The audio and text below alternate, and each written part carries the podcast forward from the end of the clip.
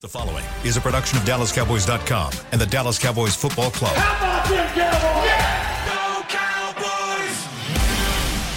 Cowboys! This, this is Talkin' Cowboys. Streaming live from the Dallas Cowboys World Headquarters at The Star in Frisco. Pollard streaks in, touchdown! Parsons has sacked it. Prescott keeps it, and he bangs it in for the touchdown. And now your hosts, Isaiah Stanback, Nick Harris, John Machota, and Kyle Yeomans.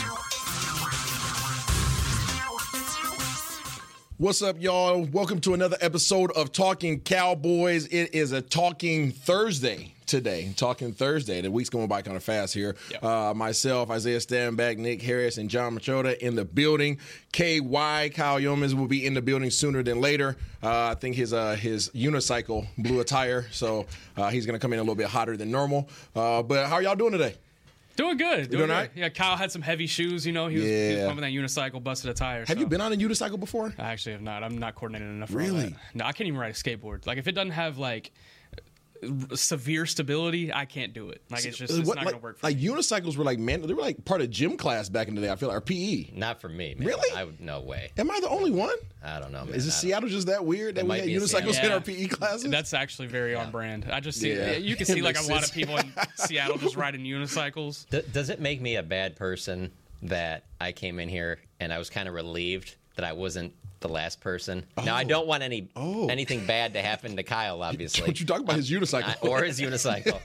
But when I texted the group coming in hot because I was running late, I was like, man, I hate being the last. I don't want anybody to be waiting because I'm holding the group up. And so when I came in here and I saw an open seat, I was like, all right, I You're feel relieved. a little bit better. I'm not the last person, whatever.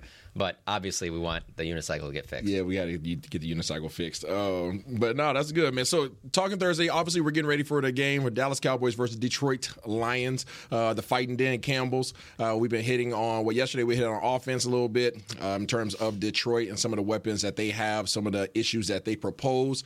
Uh, we talked a little bit about their backfield and their two-headed monster in Montgomery and Gibbs um, and the issues that they they provide, um, and obviously the receiving core um, that they have out there, and, and who we're worried about, who we're not worried about. Today we're going to talk a little bit about the defense. Okay, we're going to preview that, the Dallas Cowboys offense versus that defense. But before we get into that, we need to know what's going on around the building. Mister Nick Harris, any news and notes popping off? Yeah, yesterday was a busy day. Um, we could start with, it was around, uh, right when we got off the show yesterday, um, the Cowboys made the decision to waive uh, linebacker Rashaan Evans, who they signed uh, earlier in the season whenever Leighton Vander Esch went down with his season-ending neck injury.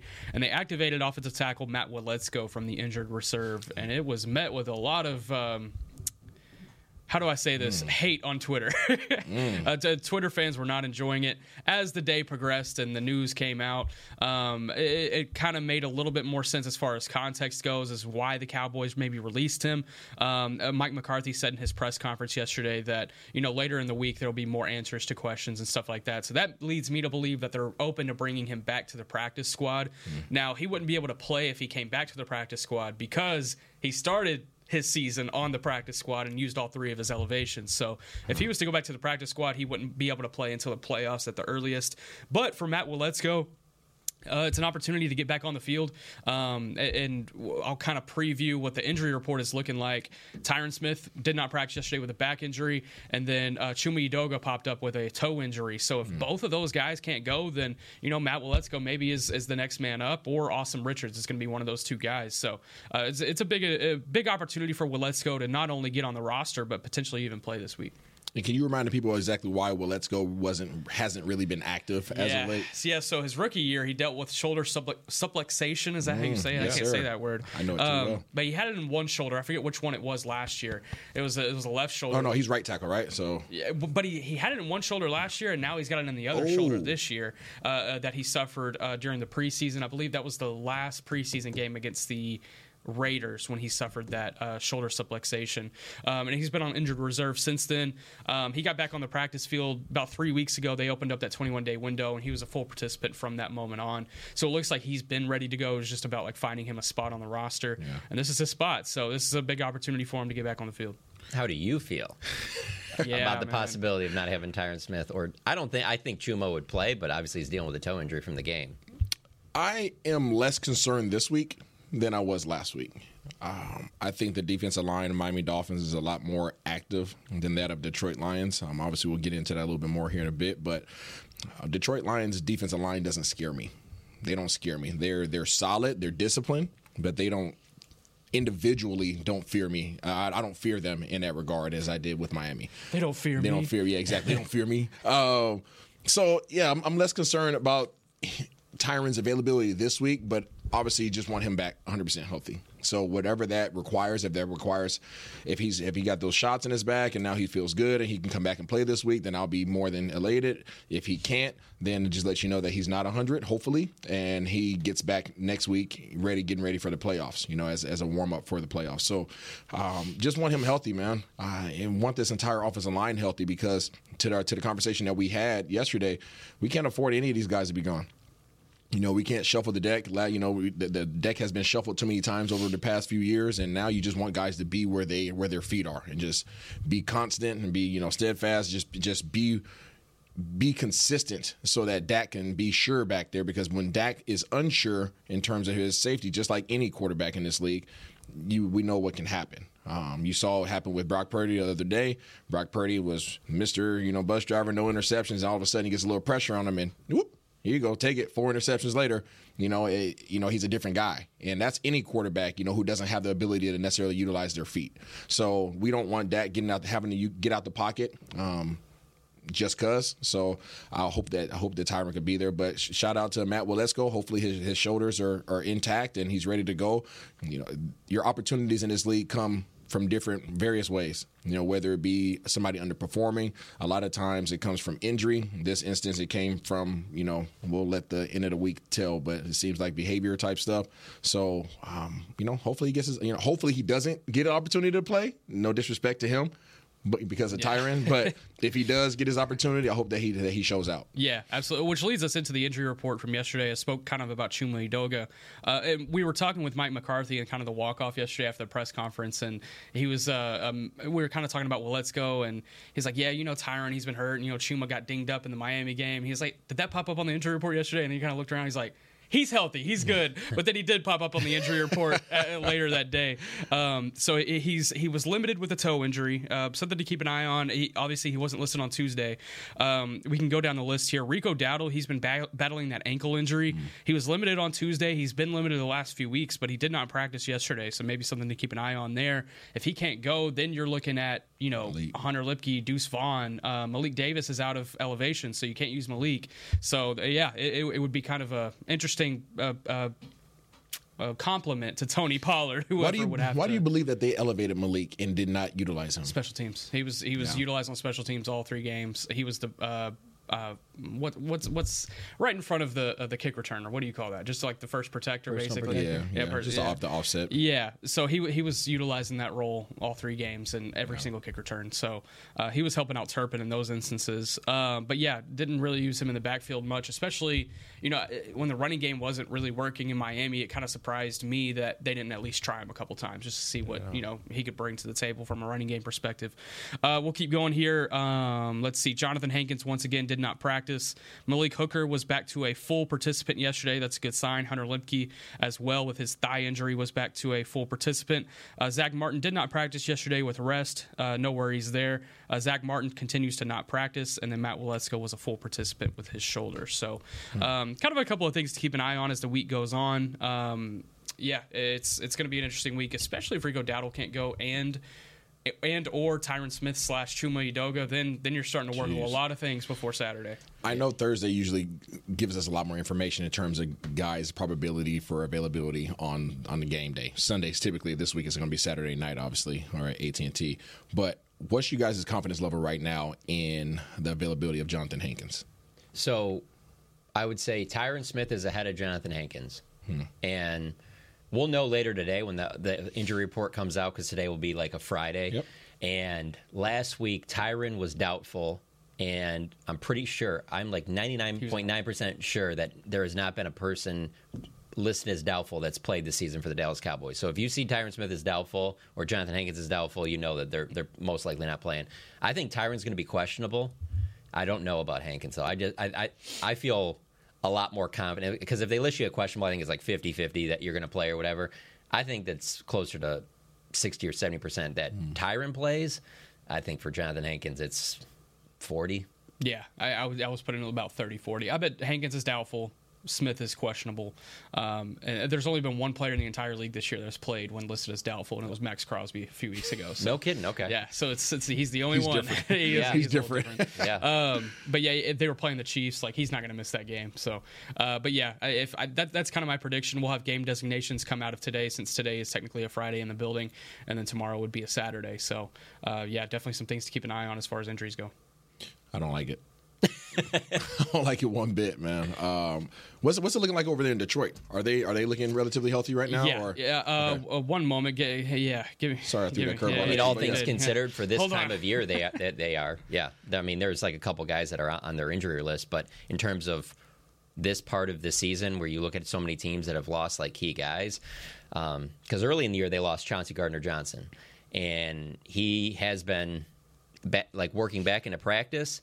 I don't know if he'll come back for this game, but they're ramping him up so that he could potentially be back uh, for, for the start of the playoffs. But their safeties have actually played pretty well, so it'll be interesting to see how he works back into that mix. But I, it seems like it would be iffy for him to return for this game. But he's he's obviously a, a really good player. I thought I thought he was a huge part of the Eagles last year, like I, just kind of helped in putting them over the top. Also, by the way, when The Athletic pulled anonymous players throughout the league, he was by far and away the winner for biggest trash talker in the N F L. So just wanted to throw that in there. That's not, he, that's not surprising. He outdid Ramsey? What? Yeah. yeah, yeah. Uh, hey, Ramsey wasn't really chirpy yeah, this he last wasn't. week. He like, was he not. Was, I don't know. I don't know what was going on there. Was he bored or I don't, I don't know. know. He didn't weird. follow, so maybe that was a part of it. Maybe, maybe. Uh, for Detroit, uh, their starting left tackle, Taylor Decker, um, uh, did not practice yesterday with a groin injury. He was limited on Tuesday and then was downgraded to a did not practice. So that's that is one thing to keep an eye on as the week goes on. As far as everybody else, we mentioned it yesterday, uh, backup tight end Brock Wright, uh, who's kind of worked in whenever Laporta's off the field. He did not practice yesterday. Um, but as far as everybody else, like Penei Sewell's on there, Frank Ragnow is on there, but th- they're full participants. And then C J Gardner-Johnson remains limited, but he still needs to be activated from the I R to play on, on Saturday. All right, that's it. So there goes the Dallas Cowboys uh, injury report and a little update there, and the Detroit Lions. Uh, when we come back, we're going to take a little bit deeper dive into what this defense is looking like of the Detroit Lions and how they can try to slow down the offense of the Dallas Cowboys right here on Talkin' Cowboys. Todd thought it would be secure to jog in the cheetah savanna. Todd believed the big cat repellent he bought online was reliable. And now Todd is trying to be faster than this cheetah that can run eighty miles per hour. But the good news is Todd has A T and T five G that is fast, reliable, and secure. And he learned the best thing to do is stop running and toss her the backpack with the beef stew. A T and T five G. Fast, reliable, secure. It's not complicated. five G requires compatible plan and device. five G may not be available in your area. See A T T dot com slash five G for you for details. Black Rifle Coffee Company serves premium coffee to people who love America. When you drink Black Rifle Coffee, you are directly supporting veterans, law enforcement, and first responders in your community.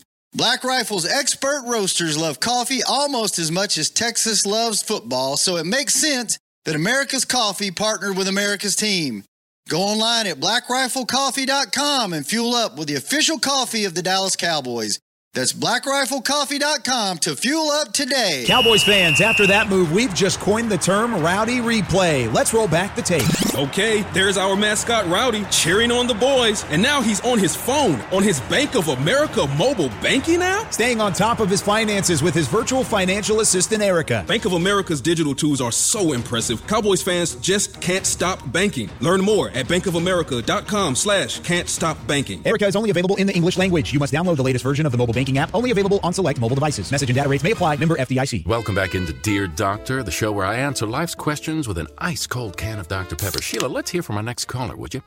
Dear Doctor, my friend supported me during a tough time, but what's the right gift that says, thanks for being a shoulder to cry on? Okay, this one's easy. I say give her a delicious Doctor Pepper. Nothing says, thanks, girl, better than a one-of-a-kind soda. Yes, any Doctor Pepper flavor will do. Now, just a reminder that I don't need to be a real doctor to know that Doctor Pepper is the one you deserve.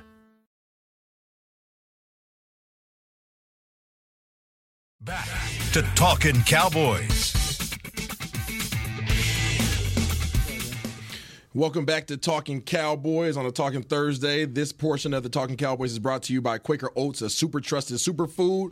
Quaker Oats, the official oatmeal sponsor of the Dallas Cowboys. You guys get your oats in? Uh, did you? Did you? You know, I. You know, we didn't. We don't did eat breakfast. Did I get my oats in? I mean, come on, huh? You've probably eaten more oats this morning than we have ever before ten a.m. Probably. No, no doubt. Probably. Yeah. No doubt. I'm like, I think we might have talked about this. What do you put in your oats?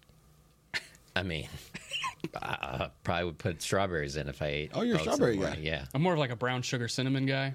Me too. Yeah. Me too. I'm brown sugar, cinnamon, and I like a little bit, oh, not cinnamon, but brown sugar for sure, and raisins or craisins. Okay. Preferably so craisins. So are, are you turning it into like, we had a joke yesterday with some I can't put about, strawberries in a hot in a hot food. I don't eat oats, so I don't know what you oh, could put in. I'm just thinking of like what it. you would cook up with like some cereal that I would like. Okay. But anyway, like I always think it's funny when someone gets a salad. Special K guy over here. Someone gets a salad and they get like bacon and ranch and all that stuff to where yeah. it's like it's not even really healthy at this yeah. point. Like that's what I'm thinking. Like these yeah. oats are just like it starts off as the it base is pretty base out, is solid. And by the time you guys are done, you're just like, yeah, it's kind of a dessert now.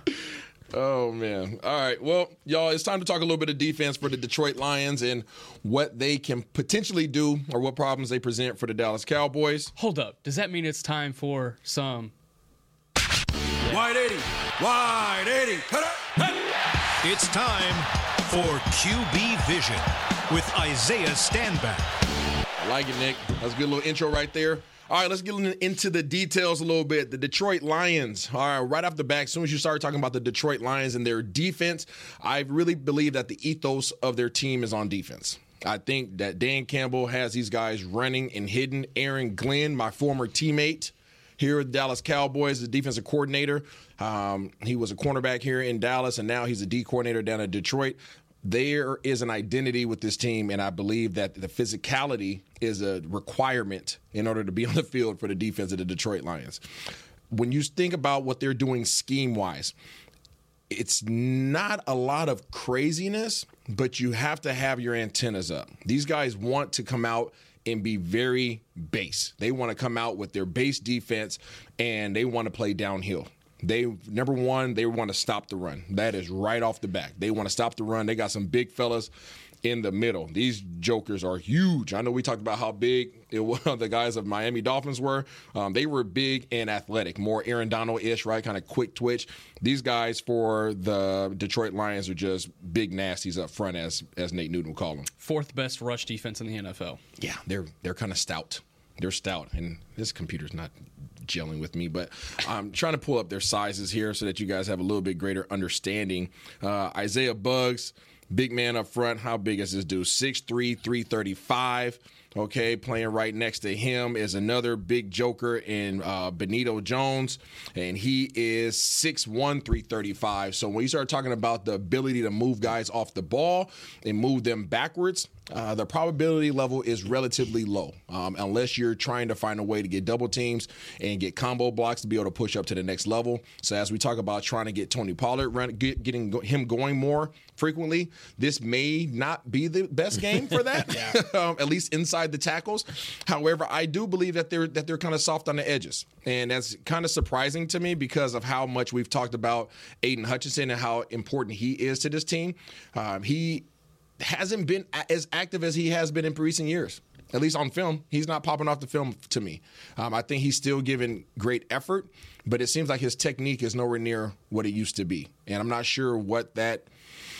I'm not sure why, um, but he's less effective to me on film than he has been in recent years. You know, that's we're talking about Aiden Hutchinson. Yes, we are. That's that's popped out to me as well. And yeah. you think of the problems that has happened with Mozzie Smith in his rookie year, mm. and where both of them went to college. I don't know. It's just something to think about. Like it's it's technique, maybe something that's being lacked at Michigan. Mm. So um, you're picking Bama? I'm picking Bama. oh, Jalen Milroe. Bama versus Washington, baby. Let's go. If you want to let it go, let Milroe throw. Oh gosh. So, okay. Um, Interesting. So yeah, no. So I'm glad that I'm not the only one that's seen that. Aiden Hutchinson. As much as you hear his name, you're going to continue to hear his name in terms of effort. Uh, the next man that you're going to hear in regards to effort is a gentleman that's right behind him, and Alex Anzalone. Okay, Alex Anzalone, he is going to be number thirty-four. Um, and then uh, outside of that, it's going to be Jack Campbell. Those those guys, to me, uh, are the energy buses defensively for them, at least in that front seven.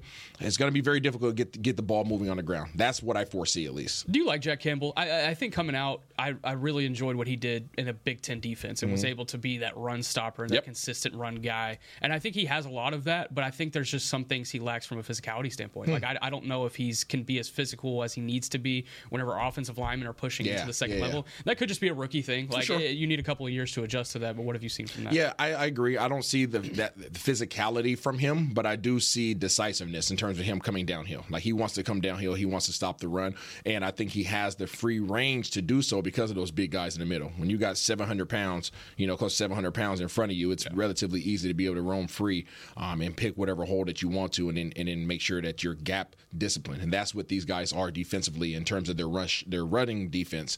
Uh, they're very gap disciplined. They're not hopping around. They're not doing a bunch of stunts. Their big guys are literally two-gapping, meaning that they're just literally just grabbing onto a lineman, pushing them away from them, and then kind of peeking over the shoulders, kind of playing a hide-and-go-seek while they're trying to progress him backwards, um, that you know, progress an offensive lineman backwards. And then they're letting these linebackers just come and shoot the, shoot the gaps.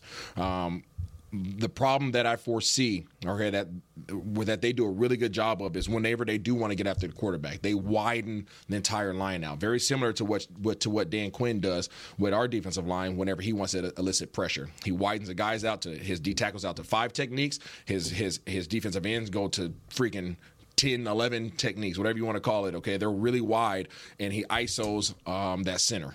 Right, but the thing is, instead of being a Micah Parsons where he's isolating right up the middle, these guys are bringing pressure off the edges. And how that causes issues is it really opens up the gaps between the tackles and the offensive guards. What happened? I'm thinking of left tackle. Yeah. I'm yeah, about tackle. That's so the math. The fact you bring that up, that's what I'm seeing on film. Whenever they want to elicit pressure, they're really widening those defensive linemen, stretching out your responsibilities as an offensive line, and they're just natural seams. There's natural seams. Now, if it, they're typically doing that on passing down, so you don't even have a threat of run, because uh, typically if you see five techniques out there with the defensive tackles and, and eleven techniques with D Ns, you're like, okay, just run it up the middle. Whereas typically on passing downs, they're doing this, and they bring their pressure from the edges. And this is where Aaron Glenn has these guys locked in. Uh, not only are they gap disciplined up front, when they want to bring pressure, and I think they have they have the seventh best pressure rate in the league right now, I believe, if I'm correct. Yeah, seventh best. Dallas is number one. Okay, they are bringing it from wherever, but it's usually one guy. Typically is one guy. Every so often they'll bring two, right? But they usually bring in one guy, and they, he'll come from anywhere. It could be a cornerback from the field. It could be an outside linebacker. It could be a safety from seventeen yards deep. It's crazy how these guys bring pressure, and they don't tip it off. That's the thing. They don't tip it off. Trust me, I was looking for a key. I was looking for some kind of cue. There was nothing. Yep. The only thing that I was able to find that may raise Dak's antennas up a little bit is when teams motion. If you motion in the direction of of their of their of their obviously if you if you motion across the formation, when they adjust over, it's almost like a green light for them to go. And it's really weird. I was looking for it to be consistent. Obviously, it's not n- nothing that you see is going to be one hundred percent, right? They're just not going to do that. But it was a high percentage from the film that I watched that whenever you motion across the formation, when they adjust over, it almost gives that near side guy the green light to just go. Regardless of what his responsibilities were before, you motion across and he's like, all right, I get the I get the green light to go blitz. And it's almost every single time that I've seen it. Um, so with that, I would say be very wary in terms of what you're doing motion wise. And if you're doing so, like use it as bait. Because you because you know what type of action that you're going to get from them, what type of reaction. Um, but something to keep your antennas up on um, as you guys are watching film, as you guys get ready to watch the game. Whenever we motion across that formation, keep your eyes on that second level because somebody most likely is coming, and there's nothing that they're doing that gives you an indication of who's coming. But you just typically know the area in which it's coming from.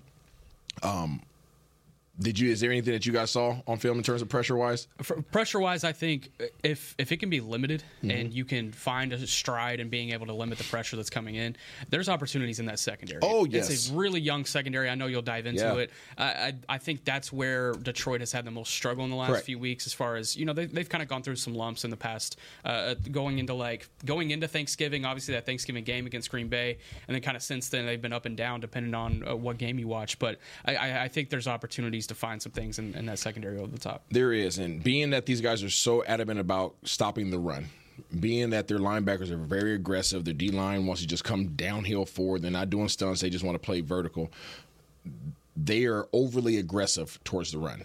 And because they're overly aggressive towards the run, there's a lot of plays that you can get going against them in the play-action game. You can get behind their second level because their linebackers can't cover. Their linebackers, their hips are locked up like Akon. They just they don't open. Okay, um, but there's I'm there's exactly so there's plenty of opportunities there. However, however, their safeties do an amazing job of disguising coverage.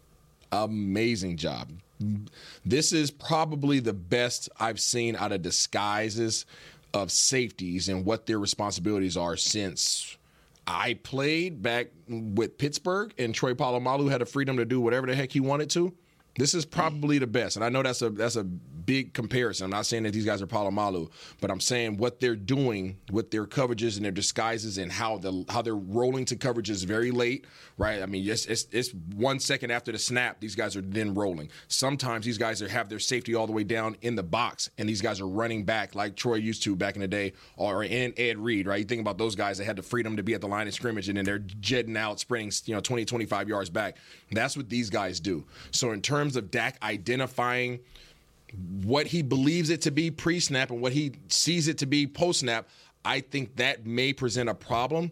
He's going to have to do a really good job of looking at finding those guys, finding out what he believes that they're supposed to be doing, um, and then getting that confirmation, because you can really get tricked in terms of where these guys end up after the ball is snapped. And that's a little bit worrisome to me, just because of how I know where our guys are typically open. Our guys are typically open on the, in the middle of the field. That's usually where we we like to eat up the middle of the field. And these safeties are all over the place. And don't mess up, because their safeties are ball hawks. Both of their safeties are ball hawks. And the guy who sticks out on film to me, out of more than anybody else on their team. Sorry, this doggone thing just ruined out on me. Okay, here we go. Uh, number six. Yeah, go for that. Yeah, I'm, yeah. It's Melifonwu. There you go. You say the name. What's his name? If, it's if, it's Ifeatu Melifonwu. There you go. What he said. If, Ifeatu Ife. Ife. Ife. Yeah, there you go. He's a beast. He's a beast. I don't know if anybody else perceives it that way, but I do. And he pops off the film to me. He, to me, more than anybody else on this defense, to me, I feel like he... everything revolves around his ability to to play at the line of scrimmage, to play in coverage, to be a ball hawk, to run and hit. Like, he's the guy that jumps off the film to me when I watch the game. And I've watched multiple games, and it's consistent.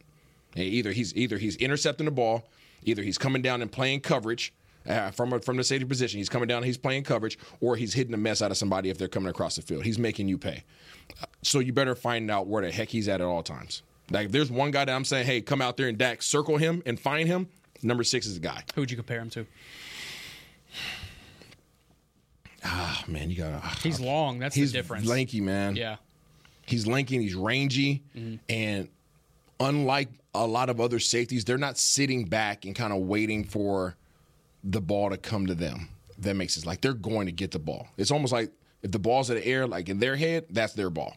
Like, they're they're all their guys are aggressive that way, but especially him. He has the ability to actually bring it down. Um, I don't know who I would compare him to. I really don't. I feel like he's I feel like he is like our version of Malik Hooker, but with more more aggressive. And, and Malik's been playing more aggressive as of late, but like I feel like because they don't run that three safety look like Dallas does, he's required. I'm talking about Ife. That is, he's required yep. to cover more ground, and because of that you see him flying all over the place. But he's the guy that causes me concern. Not Adam, not not not Hutch, not any of these other guys, not uh, you know Anzalone. Those are all effort guys. If I'm concerned about anybody on their defense, it's number six.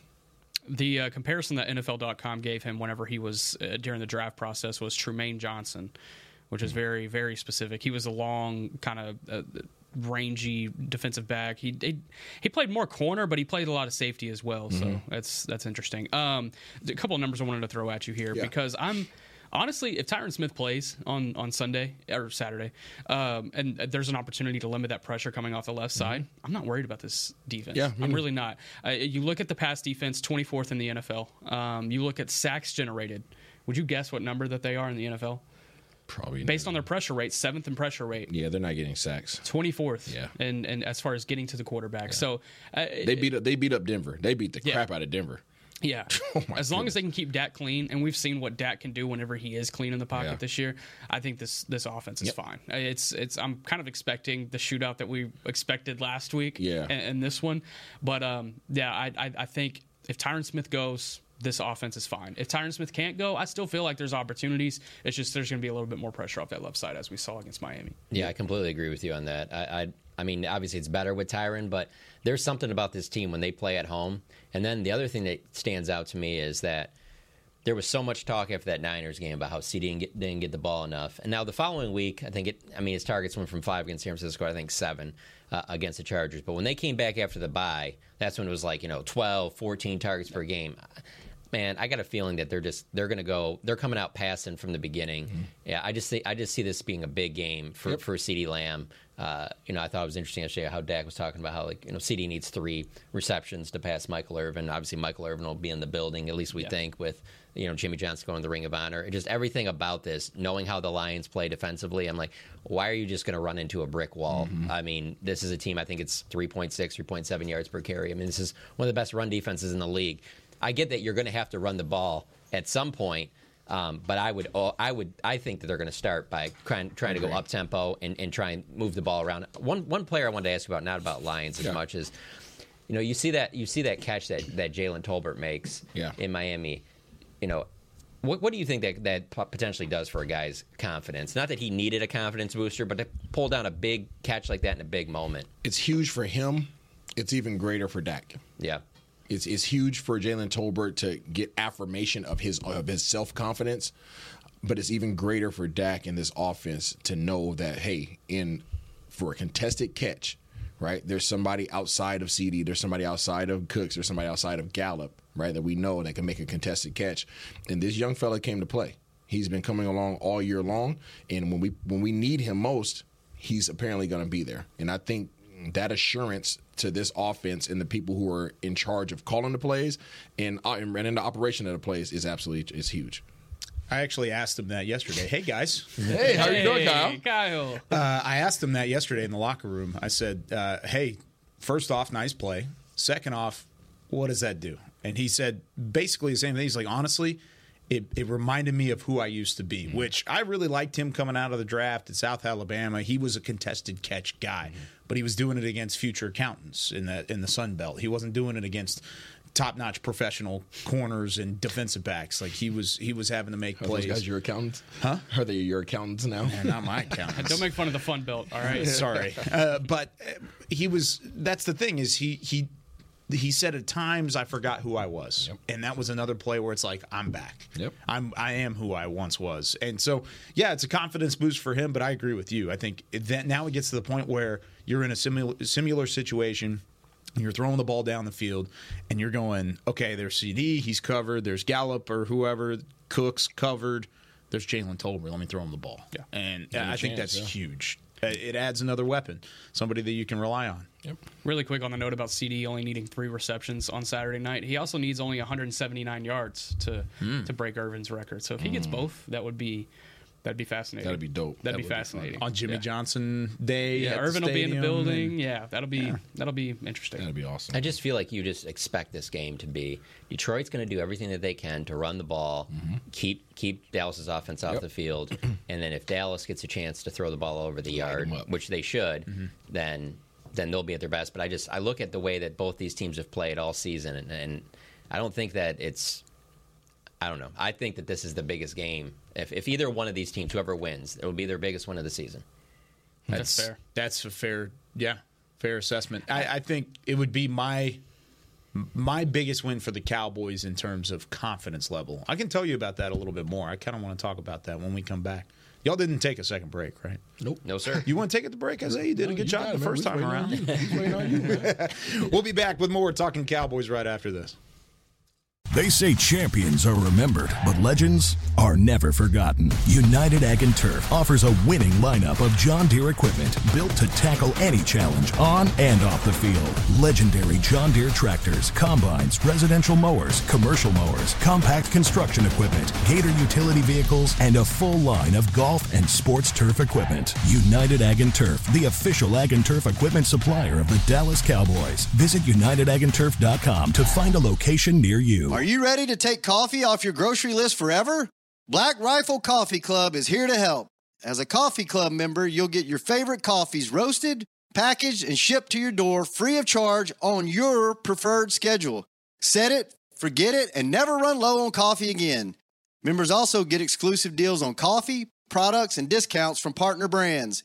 Ease your mind and let Black Rifle worry about your coffee supply. Go to black rifle coffee dot com to join the coffee club today. It's the official men's skincare brand of the Dallas Cowboys, Jack Black. And right now, Cowboys fans can get fifteen percent off their seventy-five dollars order. Plus, because every deal needs a playmaker, your order will include a free five-piece skincare set and free shipping. The Jack Black Playmaker is four of Jack's favorites and a full-sized intense therapy lip balm. Make a play for the playmaker at get jack black dot com slash cowboys with the code CowboysVIP. That's get jack black dot com slash cowboys. black dot com slash cowboys with the code CowboysVIP. Todd thought it would be secure to jog in the cheetah savannah. Todd believed the big cat repellent he bought online was reliable. And now Todd is trying to be faster than this cheetah that can run eighty miles per hour. But the good news is Todd has A T and T five G that is fast, reliable, and secure. And he learned the best thing to do is stop running and toss her the backpack with the beef stew. A T and T five G. Fast, reliable, secure. It's not complicated. five G requires compatible plan and device. five G may not be available in your area. See A T T dot com slash five G for you for details. Back to Talkin' Cowboys. This this segment of the show is brought to you by Invisalign, the official smile of the Dallas Cowboys. Isaiah Stanback smiling over there. Oh, gosh. I listened to you guys on the way in. It was great. Oh, God. Awesome. While you were changing your tire? Yeah, while I was changing the tire. I still got, like... Like I noticed stuff. I noticed on my you hands. Have stuff all yeah. over your hands from yeah. I've got grime all over them. Yeah, it's it's rough. It's a rough day out there. It's okay. Nothing too exciting. Just had a flat tire on the way in. All right. I want to tell you why this game specifically, and I want to see what you guys think about this as well. If if Dallas falls in this game, it almost feels like their one shield of armor, their one plate of armor has been penetrated, and that's home field advantage, right? That's that's what it feels like, is when you get to that point in time where you can go into the playoffs and have that one thing you can rely on, and yeah. that's your home field. And that gets just upended by the Detroit Lions. I, I, I can't stand you, Isaiah. Isaiah's so giggly today. He's so, he's, it's just as soon as I walk in the building, you okay? Did you choke up on your tea? Yeah, my tea. Yeah, yeah, I got stuck. I, yeah, the thing good. is, though, it's not looking like they're going to play at home in the playoffs. I mean, at unless all. unless a couple of things happen on wild card. You obviously weekend. don't have any confidence on the road, though. Not right now. Yeah, man. In three games in a row, losing to Buffalo, Miami, and Detroit, it would be you know three quality opponents. Mm-hmm. Mm-hmm. Beating Washington the following week does nothing, nothing. for you in terms Absolutely. of your confidence. Absolutely nothing. It could be fifty. But it could build your right. confidence to say, okay, we're still the same team. If you get a win against Detroit, yeah. you can build that confidence to say this is the same team. We just had a couple down weeks against Miami and Buffalo, and they just happened to be on the road. Yeah. So. From where my confidence level has wavered, it hasn't wavered a whole lot this year. I think this team is right where you expected them to be. I picked them to go eleven and six, twelve and five, like right around there. And they're there. This is where that team was expected to be. Whether they win the division or not, that's mostly outside of their their own control. But with this win, I think my confidence would go further up than it has, and I think my confidence would take a hit if they do end up losing, more than any other loss this year. Yeah, I can understand that. I think I think for me, I, I think the biggest confidence booster for this team was that win against Philadelphia, uh, mm-hmm. just because the commanding fashion that it happened. I don't. Could think you it, say that's the only confidence boost for this team this year? So far this year, um, in terms of a singular win, I know they've blown some teams out. I but. mean, like. That win against the Rams coming out of the bye week, and you look back on that too, especially how the Rams have been playing recently. Yeah, they didn't have Kyron Williams. Yes, Cooper Kupp was still getting back on the field and used to things. But like you look back on that, a twenty-three point win coming out of the bye week at, at a time when they had a lot of self-reflection in that time. That was a big win. This win would be bigger. A Detroit mm-hmm. win would definitely be bigger. But as far as Philadelphia goes, I mean, a twenty-point win against, you know, the team that made the Super Bowl last year, the team that won the N F C, I, I think that proves what this team can be on their best day. Uh, and I'm sure it would give them confidence if they had to go back up to Philly mm. in um, in January. What do you think?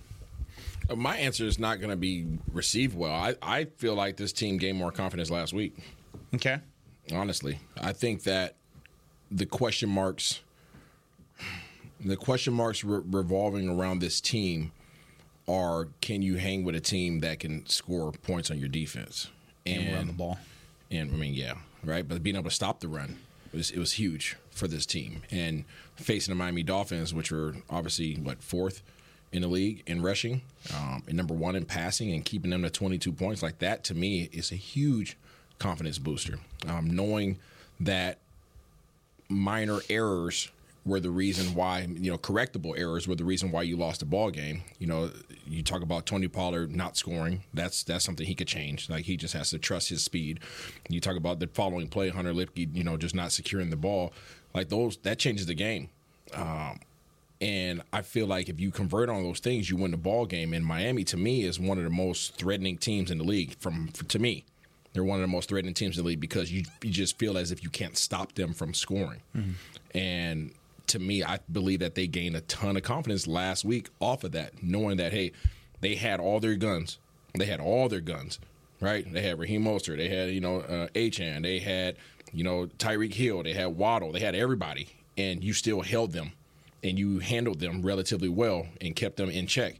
It just, your offense had some issues, right? They just fumbled the rock. They had a couple other things they didn't convert on. To me, I gained more confidence with that this this part of the year than anything else that's really happened this year. That's not to say that Philadelphia wasn't important in any of those other things that everybody's probably going to have a rebuttal on. But to me, last week, knowing how close you were and knowing that easy easy corrections changes the the outcome of that game, that, that gives me more confidence than anything. I agree with you.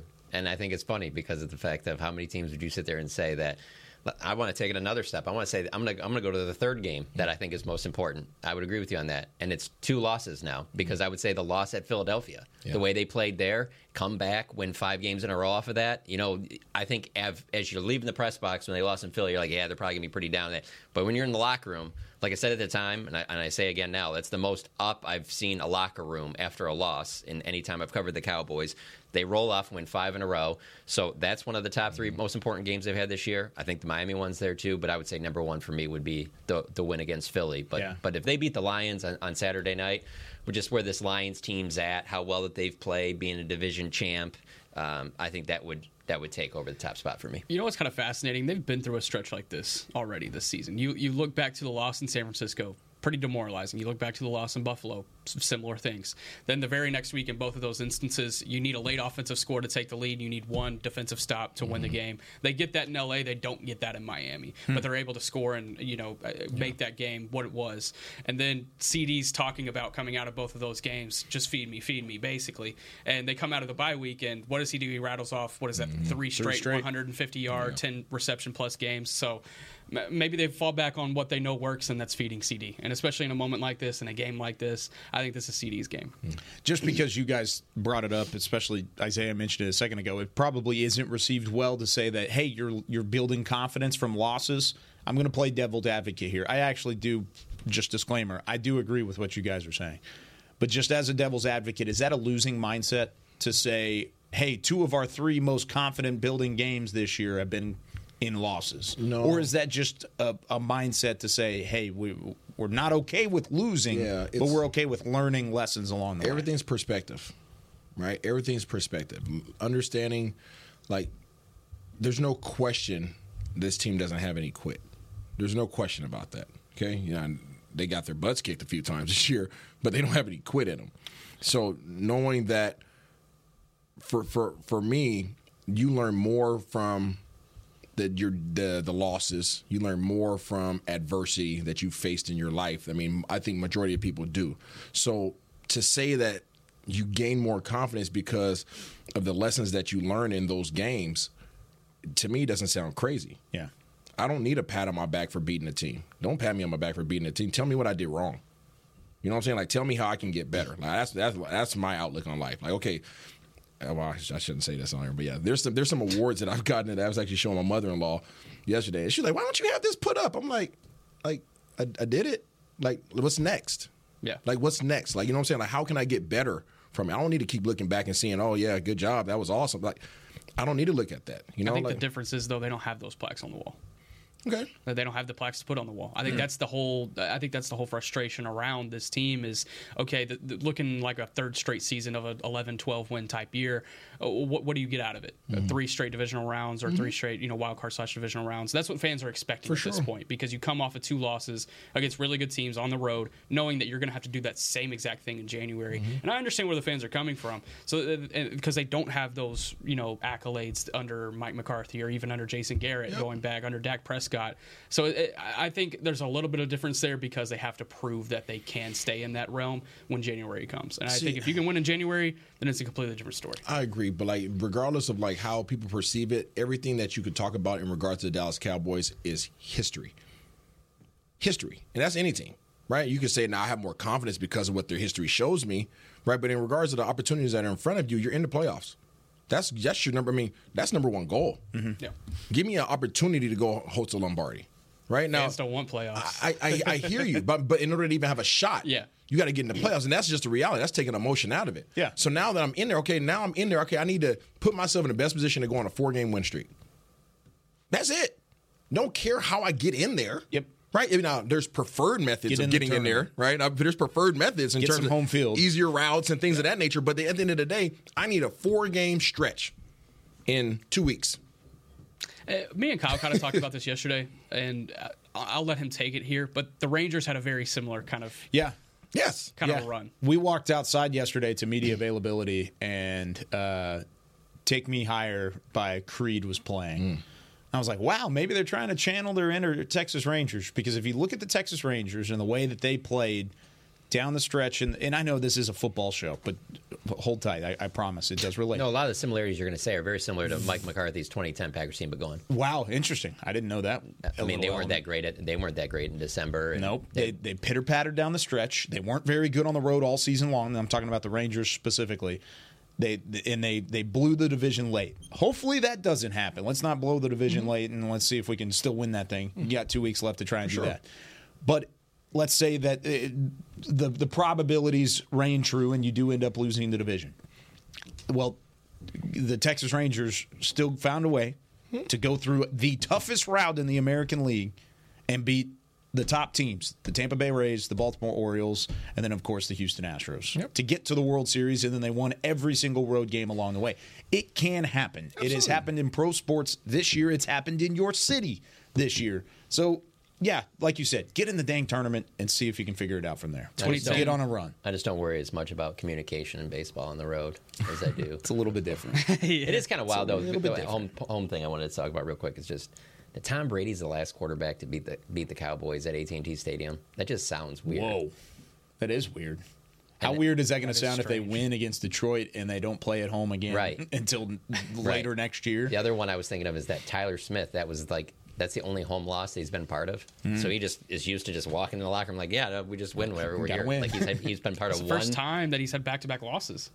Oh, yeah, that's too, yeah. yeah. It's strange. Um, looking at the twenty ten Packers really quick, they had two December losses, both of them on the road um, to Detroit and New England, and then obviously rattled off six straight wins to win the Super Bowl. But the difference there, they didn't lose a game by more than four points all season. They went ten and six and six in the regular season. And, and I don't think they had Rodgers for both of those losses. Yeah. I think they he's played one, a little bit in the Detroit game, and then Matt Flynn came in. I think Matt Flynn played the other game, too. So Matt it's Flynn, not apples to apples. Matt Flynn, Tyler Legacy High School, let's go. Uh, but they had obviously. to go on the road in the play. Playoffs, uh, the po- uh, in the playoffs, they had to go Beast win Texas. At Philadelphia, at Atlanta, at Chicago. So, I mean, yeah. it's been done by Mike McCarthy. We'll see. Yeah, we will see. Also, uh, the Cowboys, this current Cowboys team is a lot healthier than that Packers team was. Nice. So. Knock on wood. Uh, John, not going to be here tomorrow. What's your pick for the game? Uh, I got Cowboys thirty-one, uh, Lions twenty-four. Nice. I just, from when the schedule came out, to season started till right after both games ended last week, I've never wavered on this. I just, knowing the, both of these teams and the way that they play, I just, I will be very surprised if the Cowboys don't win this game. There you go. You're from Detroit. You got a lot of Detroit people hitting you up this week. Uh, I, I got five or six coming down, but yeah. that's also because, I mean, go to the game, but then also New yeah. Year's Eve hang out and stuff like that. Are they going to come hang out with Ooh, Cowboys J M pregame live? Oh, yeah. oh, yeah. Cowboys pregame live beforehand? I'm going to try it. I'll see. I'll hey. see. I think they're going to be at Texas Live, but we'll we'll try and get them to come over. That'll be fun. That'll yeah. be fun. All right, we got to get off the air. John, we'll, we'll see you on Tuesday after Ooh. a Happy New Year. See you next year. Yes, sir. Yeah, there you yes, go. Sir. For Isaiah Stanback, Chris Beam in the back, John Machota, Nick Harris, I'm Kyle Yeomans. We'll see you tomorrow with us. Say It With Your Chest Friday and more Talking Cowboys. This has been a production of Dallas Cowboys dot com and the Dallas Cowboys Football Club. How about this, Cowboys? Yeah!